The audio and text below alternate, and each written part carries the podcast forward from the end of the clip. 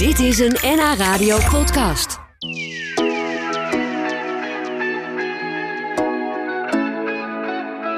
We gaan het hebben over taal, want taalkundige Vivian Wassink is vandaag weer eens even bij ons. Ze heeft een nieuw boek geschreven. Dat heet Dat mag je ook al niet meer zeggen. Daarbij is al niet meer doorgestreept. Nou, dat komen we er zo op hoe dat zit.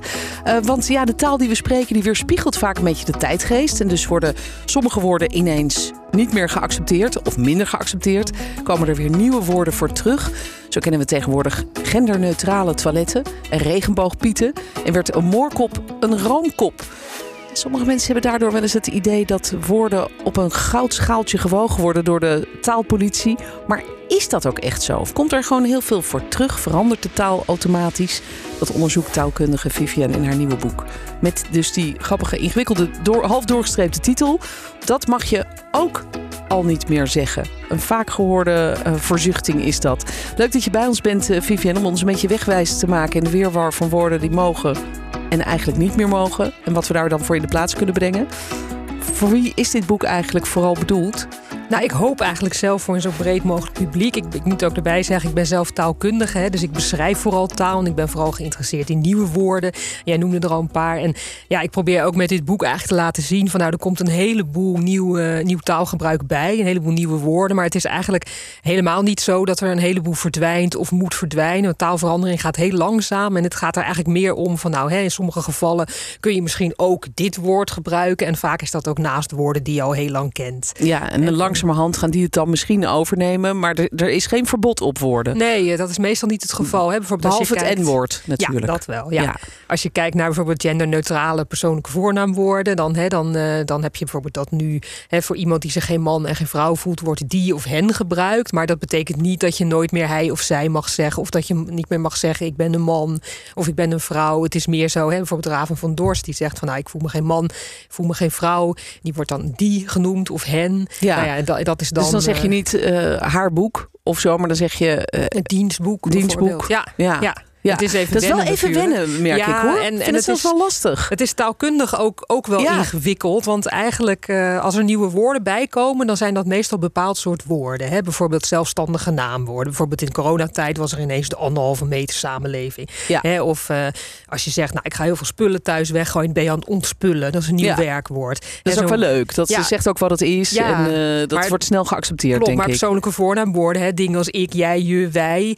Dat is gewoon een klein groepje. En eigenlijk komen daar geen nieuwe meer bij. Dus het is best vreemd dat dat gebeurt. Dus eigenlijk doen we dan iets met de taal wat eigenlijk niet kan. Er komen bijvoorbeeld ook geen nieuwe lidwoorden bij. Je zegt ook niet van, nou, we hebben de, het en een. En we zeggen nu ook uh, up uh, hè, voor iets anders. Dat doen we ook niet. Ja. Dus dat is best wel, dus taalkundig gezien is het best wel vreemd. Uh, en het, daardoor merk je ook wel dat die woorden best moeilijk inburgeren. Zeker ja. hen. Hè. Als je zegt hen loopt daar, dan kan je bijvoorbeeld bedoelen dat iemand die genderneutraal is daar loopt. Maar dan denken mensen ook, hè, hen gebruiken we alles meervoud. Het gaat over meer mensen. En het is eigenlijk nooit onderwerp van de zin. Dus dat is best en taalkundig wel klopt het ook ja, niet, toch? Nee. Het is, je zou dan denken hen lopen. Nee, dat kan ook niet, want dan zou je zeggen zij lopen. Dus dat is best wel, taalkundig gezien, best wel moeilijk. Maar het is wel een heel belangrijke vraag natuurlijk. Hè? Van in die gevallen waarin mensen echt zeggen van... nou, ik voel me geen man en vrouw en ik wil anders benoemd worden... is het wel belangrijk ook om daar rekening mee te houden. Ja, en zo wordt onze taal ook langzamerhand natuurlijk inclusiever. We, we, ik had, noemde net al de moorkop, die roomkop is gaan heten... om te voorkomen dat mensen zich misschien gekwetst voelen. Uh, er wordt dus meer rekening gehouden met minderheden in de taal. Dat is eigenlijk wat er de afgelopen jaren gebeurt. Sommige mensen krijgen daar jeuk van. Die hebben het gevoel dat ze te veel op hun woorden moeten gaan letten. En die ja. zeggen, wat is dat allemaal voor onzin? Begrijp je die frustratie ook? Dat mensen zeggen, ik kan daar niet aan wennen. Ik wil gewoon de ja. moorkop kunnen blijven bestellen? Ja, ik denk ook, het is eh, over het algemeen denk ik wel heel menselijk om te willen uh, vasthouden aan wat je kent en woorden te gebruiken. Als het om taal gaat, dan die je al heel lang gebruikt. Dus dat hoor je inderdaad wel vaak. Hè, van het is allemaal nieuw en het is vaak ook Engels. En hè, ik begrijp het niet. En wat is er mis met de oude woorden? Dus dat kan ik best wel goed begrijpen. En dat is niet alleen uh, bij deze inclusieve taal, zoals dat dan heet. Bij andere nieuwe woorden is dat ook hoor. Als er woorden bijkomen op het gebied van klimaat of van mode of zo, dan zeggen mensen ook van oh, nou, vroeger noemde ik een crop top gewoon een naveltruitje of zo. Hè? Dus, oh ja, dus het is, ja, zo, ja. Het, het, is eigenlijk, nieuwe woorden hebben het eigenlijk altijd wel moeilijk. En ik ben daar vooral mee bezig, dus dat vind ik heel jammer, want ik vind nieuwe woorden natuurlijk heel leuk. Maar dat, uh, ja, nieuwe woorden die moeten zich echt wel een beetje invechten in de taal. En dat is ook niet zo dat al die woorden nou gelijk bekend zijn of door iedereen gebruikt worden. Nee, nee dat is en, ook niet zo. Nee, en sommige trends die gaan ook met wat minder uh, ophef gepaard. Zoals bijvoorbeeld dat de NS op een gegeven moment ging zeggen in plaats van geacht uh, beste dames en heren, dames en heren we naderen station Amsterdam, is het nu beste reizigers. Ja. Ja, het, het, was wel. Ik, ik vind dat zelf een. Toen ik dat las in de krant, toen dacht ik ook uh, zelf ook. Hè, ik bedoel, hè, wat maakt het eigenlijk uit? Dacht ik zelf ook. Hè. Ik bedoel, ik ben vrouw en ik voel me vrouw. Maar daarna dacht ik ook wel van ja, als je in een trein zit, dan ben je vooral met z'n allen aan het reizen. En het gaat er meer om dat je met z'n allen ergens naartoe gaat, dat je ja. onderweg bent.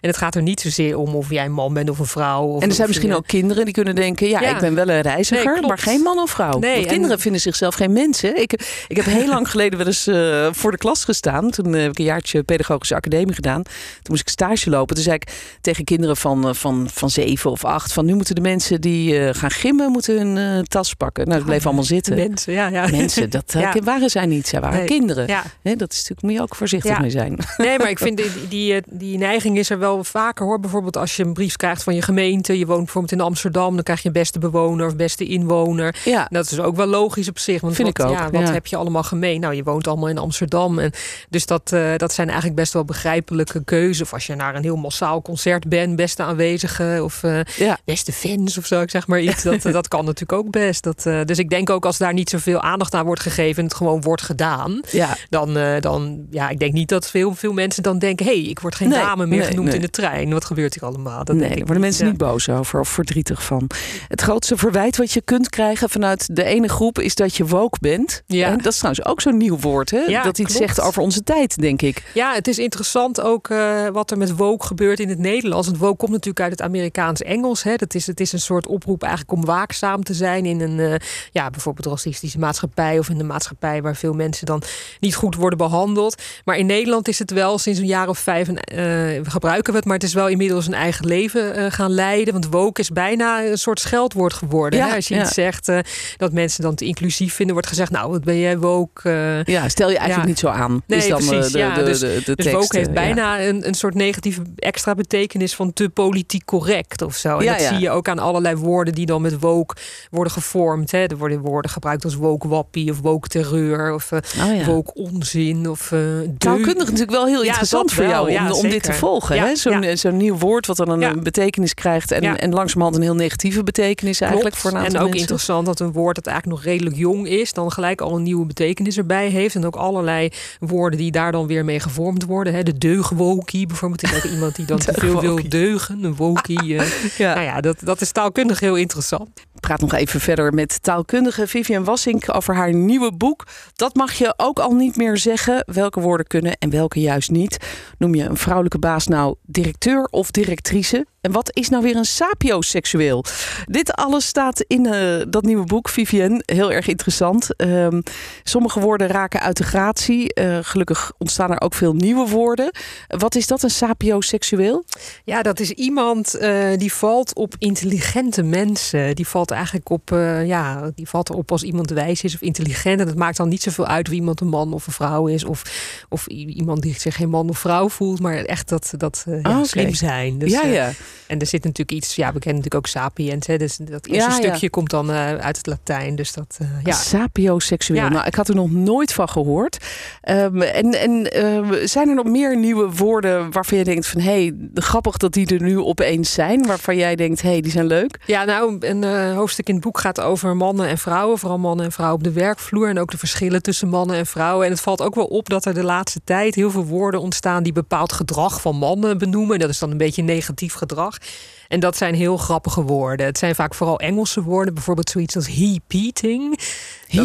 Uh, ja, daar zit he in. Hè? Engels voor uh, hij, maar ook uh, repeating. En dat is het verschijnsel dat als jij bijvoorbeeld in een vergadering zit als vrouw... en je zegt iets en daar wordt niet op gereageerd... en dan tien seconden later zegt een man in diezelfde vergadering op luide toon... wat jij ook net zei. En dan wordt het dus van, oh ja, nee, goed idee. En dan wordt het soms ook vaak zelfs in de notulen opgetekend van... nou, Piet zei dit. Maar dat, goed idee van Piet. En, Heat-eating. dat is Oh, leuk, geweldig. want die, eh, altijd als we het daarover hebben, dan zegt echt elke vrouw... oh ja, dat heb ik ook echt heel Ja. vaak gehad. Ja, herkenbaar. Ja, zeker. Ja. Net als mansplaining. Ja, De inderdaad. man die even uitlegt hoe het zit. Ja, inderdaad. Dat, en dat is ook wel een grappig woord. Dat is ook Engels. Maar dat is al zo ingeburgerd in het Nederlands... dat je ook al het werkwoord mansplainen hebt. Hè? Dus je kan ook zeggen van... eh, ja, hij mansplaint. Of zitten jullie weer lekker te mansplainen. Of doen niet zo Ja. mansplainerig. En dat is vaak een teken dat een woord al wel redelijk bekend is. Ja, precies. Ja. Men, eh, Ja. mannen maken er nu zelf ook grapjes over. Van, mag ik het even ja. mansplainen? Ja, ik zat pas in een uitzending en toen zei een mannelijke presentator van ja, ik heb juist heel veel last van, dat, van het feit dat vrouwen mij altijd onderbreken. En toen zeiden we, nou, noemen we dat womansplain. Maar goed, ik dacht ook, nou, Ja, wanneer Ja. dan? Ja. Laat het ons zien.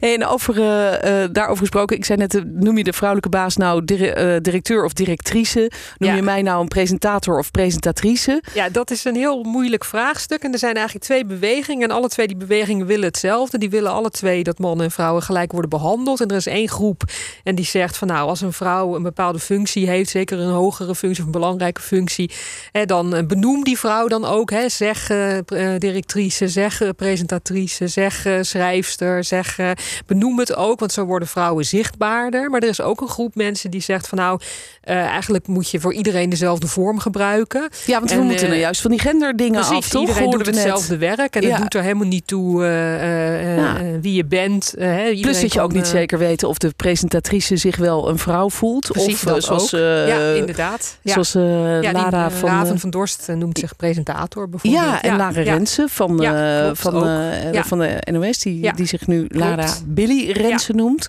Ja, en, en ik denk zelf dat we naar een, eh, een taal toe gaan waarin we, zeker als het gaat om functies, hè, mensen die dingen aan het doen zijn, of dat nou op het werk is of in de vrije tijd, eh, dat we naar één vorm voor iedereen toe gaan. Hè, dat je dat het ook steeds normaler wordt. En het is wel grappig, want als je in een oud woordenboek kijkt, het woordenboek der Nederlandse taal, dan staat er bij directrice nog van een vrouw die de leiding heeft en dan vooral op een, eh, op een, in een weeshuis of op een meisjesschool. Oh ja. Maar dat was natuurlijk echt iets van vroeger. Maar soms hebben mensen nog wel bij bepaalde woorden een lading. Hè, van kunstenares of zo. Dat, Ja. dat las ik pas ook in het boek van, van eh, Marja Pruis, van een boos meisje. Die zei van ja, kunstenares. Dan denken mensen, oh, dat is iets met naald en draad. Wat je, hè, niet, niet iemand die een Die zal iets met stof exposeert of zo. Maar ik bedoel, die, hè, dat, dat verandert natuurlijk wel. En iedereen kan alles doen. Dus ik denk dat we uiteindelijk naar één vorm voor iedereen toe gaan. Dus iedereen die de basis noem, noem je directeur, denk ik. Maar daar zijn we nog niet. Want het schijnt wel zo te zijn. Als jij bijvoorbeeld een vacaturetekst hebt en je zet er directeur boven, dan schijnt het nog wel steeds zo te zijn dat vooral mannen reageren. Oh dus ja. we zitten nu volgens mij nog wel in een fase dat het nog wel nodig is, bijvoorbeeld in vacatureteksten, als je een vrouw wil hebben om er ook echt directrice boven te zeggen. Maar ik denk dat dat wel eh, in Ja, de toekomst wel anders is. Ja. Dat snap ik wel. Je voelt je gewoon niet aangesproken. Ja. Omdat je denkt, Ja. ze zoeken dus een man. Ja, dat is eigenlijk ook een beetje stom. Maar eh, zo werkt het natuurlijk wel. Hey, over gender gesproken. We hebben tegenwoordig eh, ook over al die letters. L, H, B, T, I, Q, plus. En ik geloof tegenwoordig ook nog een A erin. Ja, klopt. De- dan hebben we het dus over de, ja. de, de, de homo, lesbo, biseksuele gemeenschap.